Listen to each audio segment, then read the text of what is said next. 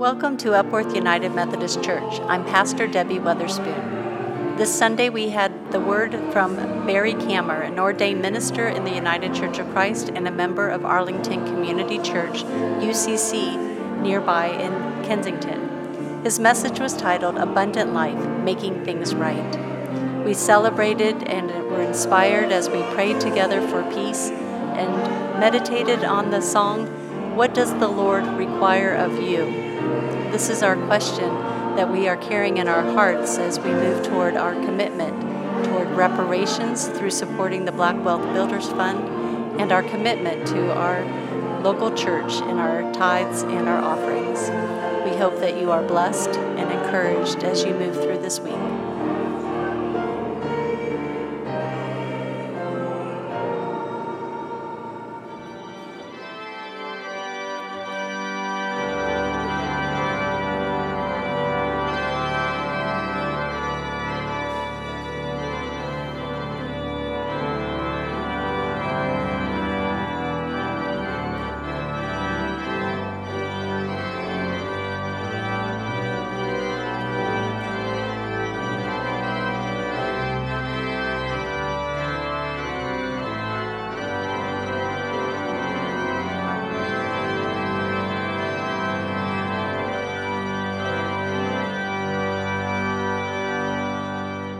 Our scripture reading today is going to be from Leviticus 5 14 through 19 and Luke 19 1 through 10. The Lord said to Moses, When anyone is unfaithful to the Lord by sinning unintentionally in regard to any of the Lord's holy things, they are to bring the Lord a penalty of a ram from the flock, one without defect and of the proper value in silver, you know, according to the sanctuary shekel. It is a guilt offering. They must make restitution for what they have failed to do in regard to the holy things. Pay an additional penalty of a fifth of its value and give it all to the priest. And the priest will make atonement for them with the ram as a guilt offering, and they will be forgiven. If anyone sins and does what is forbidden in any of the Lord's commands, even though they do not know it, they are guilty and will be held responsible. They are to bring to the priest as a guilt offering a ram from the flock, one without defect and of the proper value. In this way, the priest will make atonement for the wrong they have committed unintentionally, and they will be forgiven. it is a guilt offering. They have been guilty of wrongdoing against the Lord. Jesus entered Jericho and was passing through. A man was there by the name of Zacchaeus. He was a chief tax collector and was wealthy. He wanted to see who Jesus was, but because he was short, unlike me, he could not see over the crowd. So he ran ahead and climbed a sycamore fig tree to see him, since Jesus was coming that way. When Jesus reached the spot, he looked up and said, Zacchaeus, come down immediately. I must stay at your house today. So he came down at once and welcomed him gladly. But at that time, all the people saw this and began to mutter, He has gone to be with the guest of a sinner. But Zacchaeus stood up and said to the Lord, Look, Lord, here and now I give half of my possessions to the poor. And if I have cheated anybody out of anything, I will pay them back four times the amount. Jesus said to him, Today salvation has come to this house, because this man, too, is the son of Abraham. For the Son of Man has come to seek.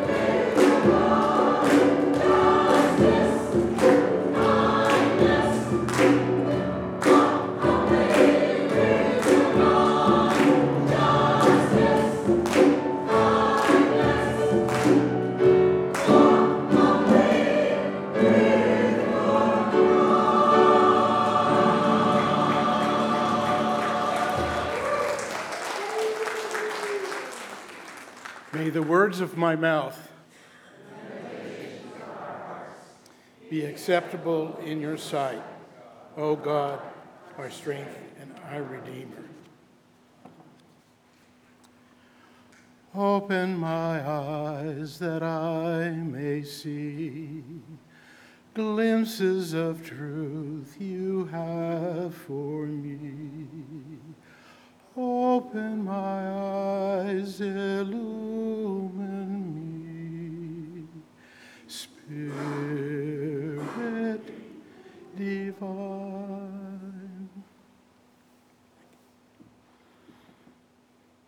I needed to walk down the aisle because it's not so much about words, it's about relationship.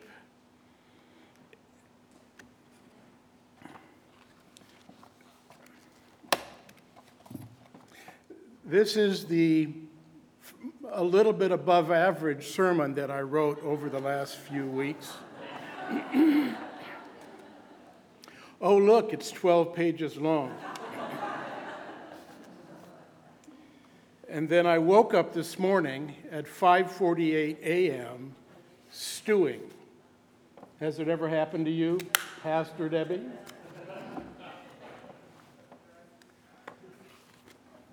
So, the words I'm going to share with you may be a little less organized and sophisticated, but I'm hoping by now we have a little bit of relationship and you'll just love me anyway. I'd like to thank Pastor Debbie. I didn't see Kim. Is Kim here?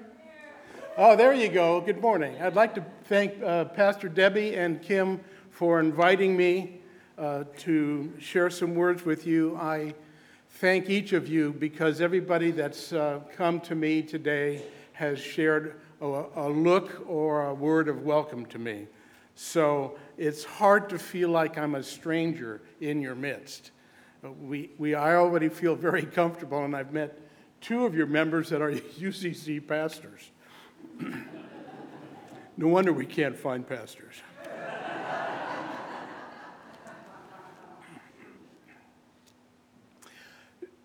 Pastor Debbie shared with me that this period of time that we're in right now, she's using abundant life as her theme. And when I was reflecting on the term abundant life, the first image that came to me, and most of you in the room are old enough to remember this,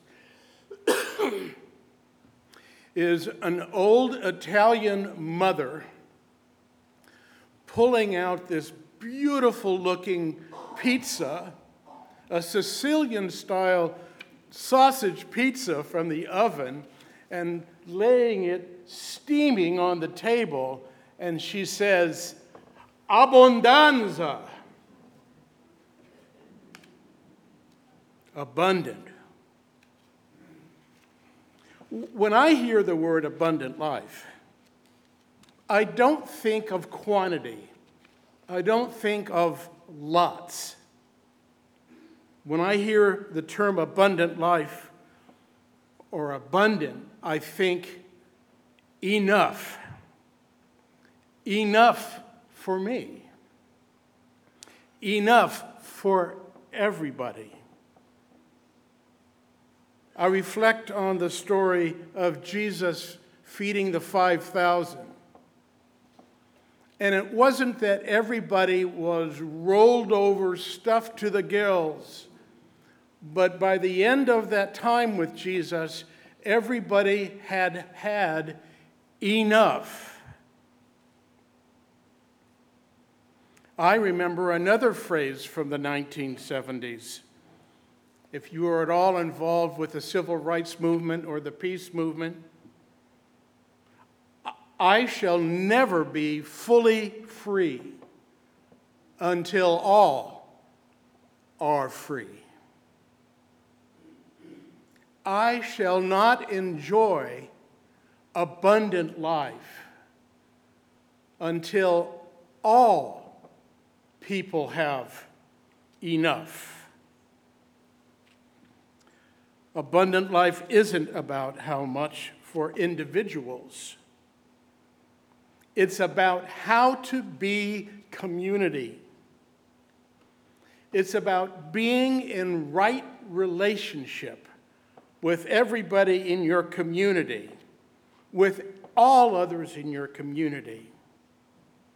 It's about every member of our community having enough. It's about wanting justice and fairness for every member of our community. And it's about expanding our notion of community. We live in a society where the penultimate measurement is the individual, and it's the death of us. So we can say our community is everybody in my household, or everybody in my neighborhood, or everybody in my city or state. But I challenge us to continually expand our notion, our sense, our feeling of community until no one and nothing is left out. Abundant life is like sitting at a long table filled with people. Some of you know these people, you know some of them, you don't know some of them. But everybody's at your table, and it's a very long table. sitting at a long table filled with food. Imagine your Thanksgiving table from time to time. Platters and bowls and plates filled with food. All the food has been eaten. And you and those around you sit back. This is my confession you sit back and you rub your tummies and you go, you could almost say this I can't eat.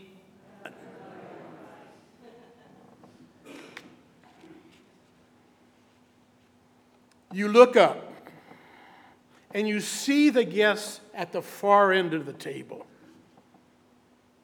And you notice that they have little or no food having been eaten at that end of the table. Their lives aren't so abundant, are they? And one of the reasons why they have had no food is because I and those around me, toward the head of the table, toward this end of the table, ate until we could eat no more. And only occasionally might somebody look and realize that the people at the end of the table have little or no food at all.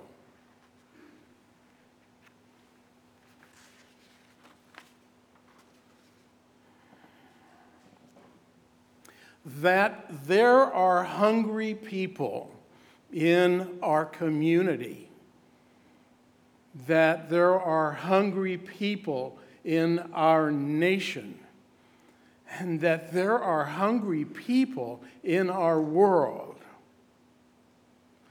is a cry for generosity. And I know this congregation, like mine, at Arlington Community Church. We are notoriously generous people.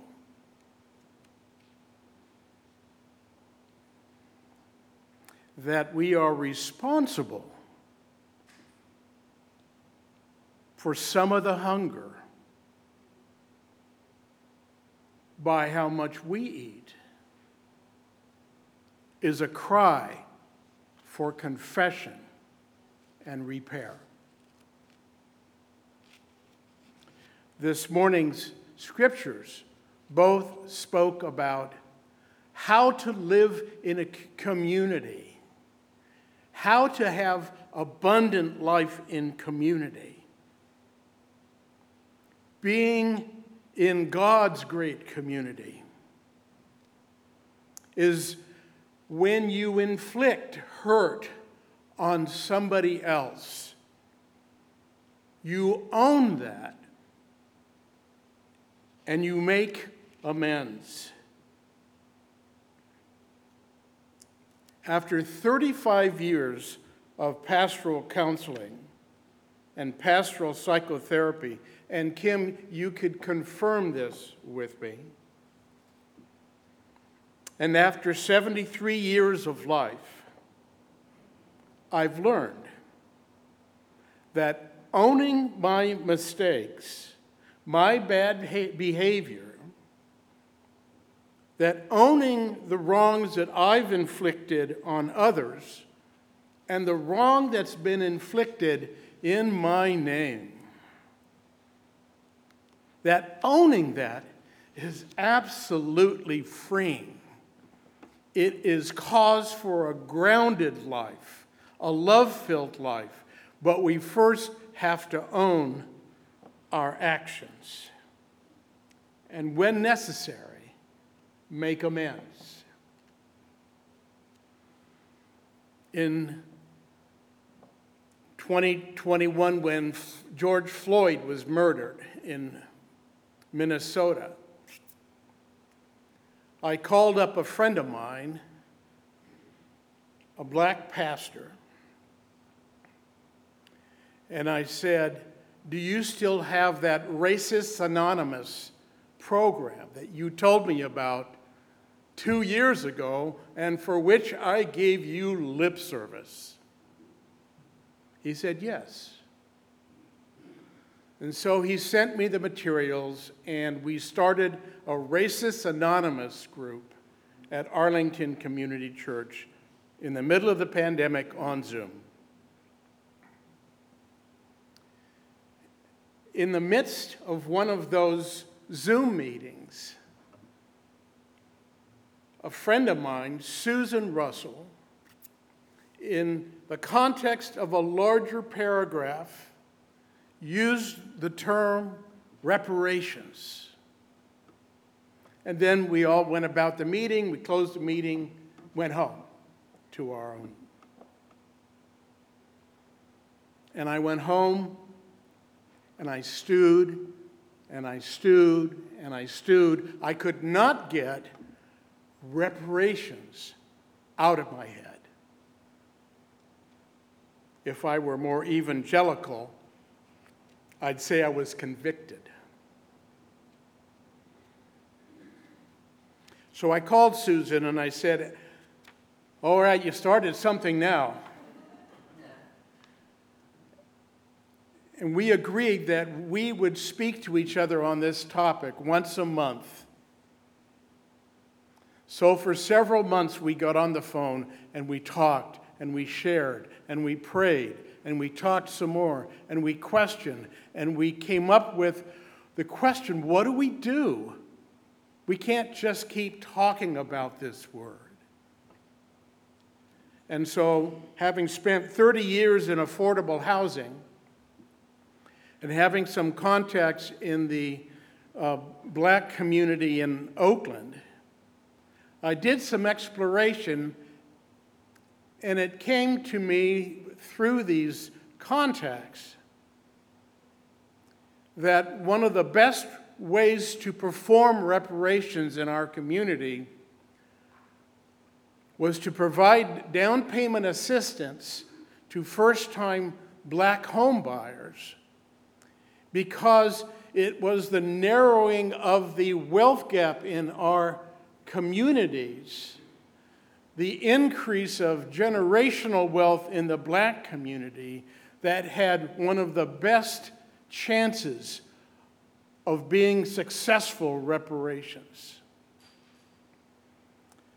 So she looked at her assets and wrote a good sized check.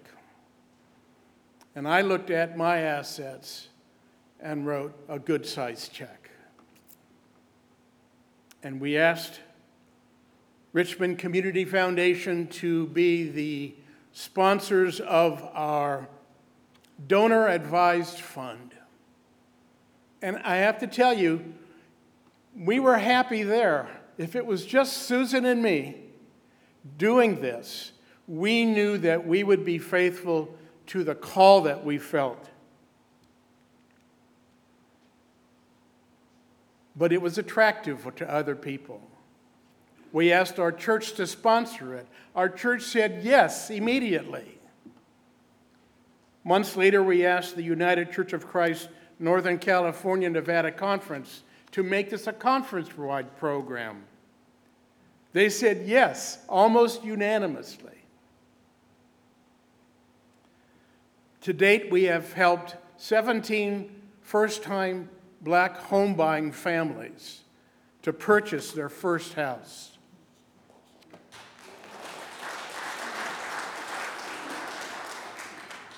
We, do, we didn't do it all, we just helped a little for each family. And we've spent almost $300,000.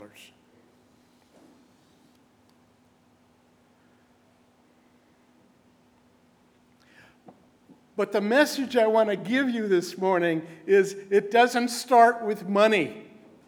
It doesn't start with a program.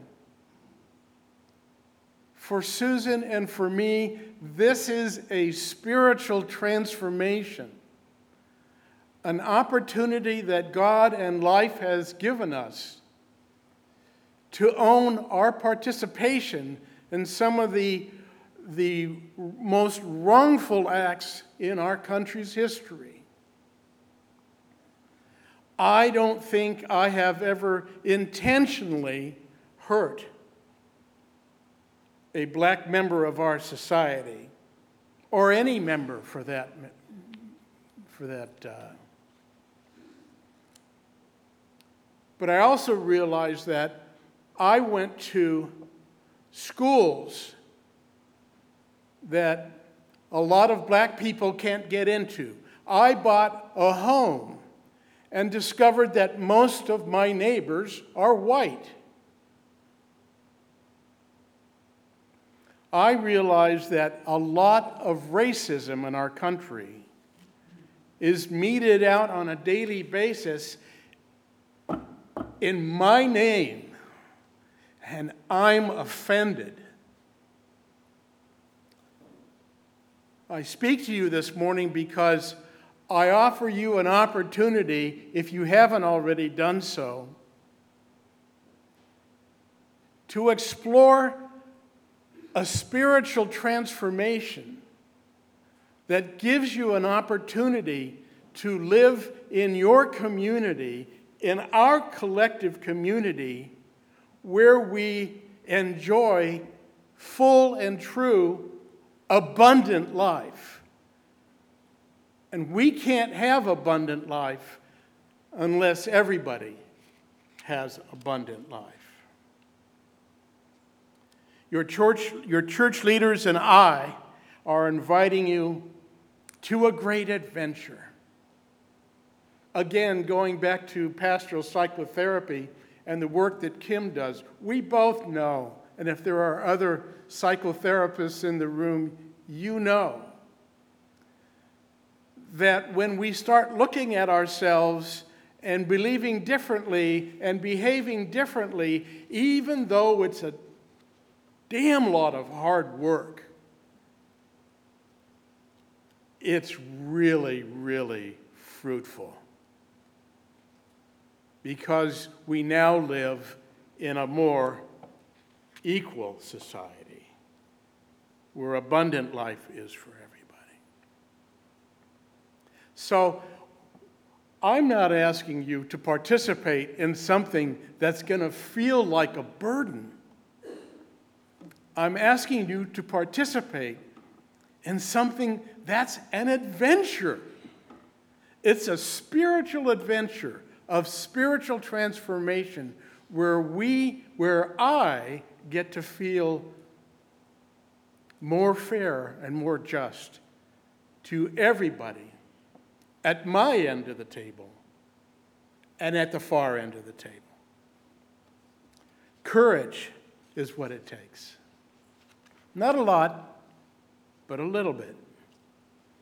Courage to look at the table where you sit, to see the far end of the table, to suspect that their hunger, their lack of enough, that most of us had to be sitting.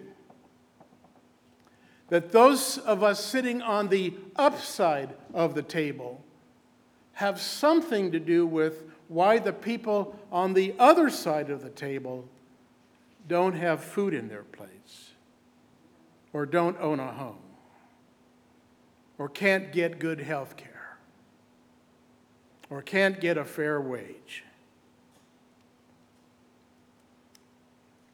How many of you growing up just like adventure? Raise your hand if you just like adventure. Okay? That's all it takes. Let's try something new. Let's get into our faith even deeper. Let's try to build a community that's not this big, but this big.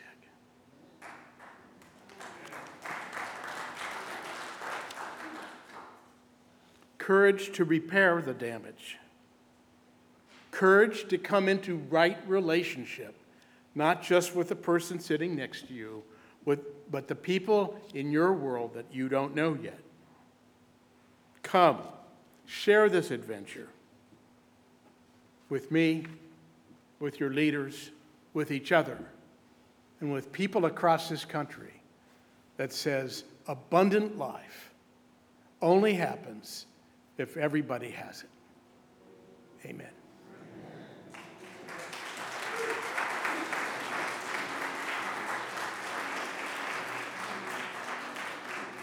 When Israel was in Egypt's land, let my people Oppressed so hard they could not stand. Let my people go.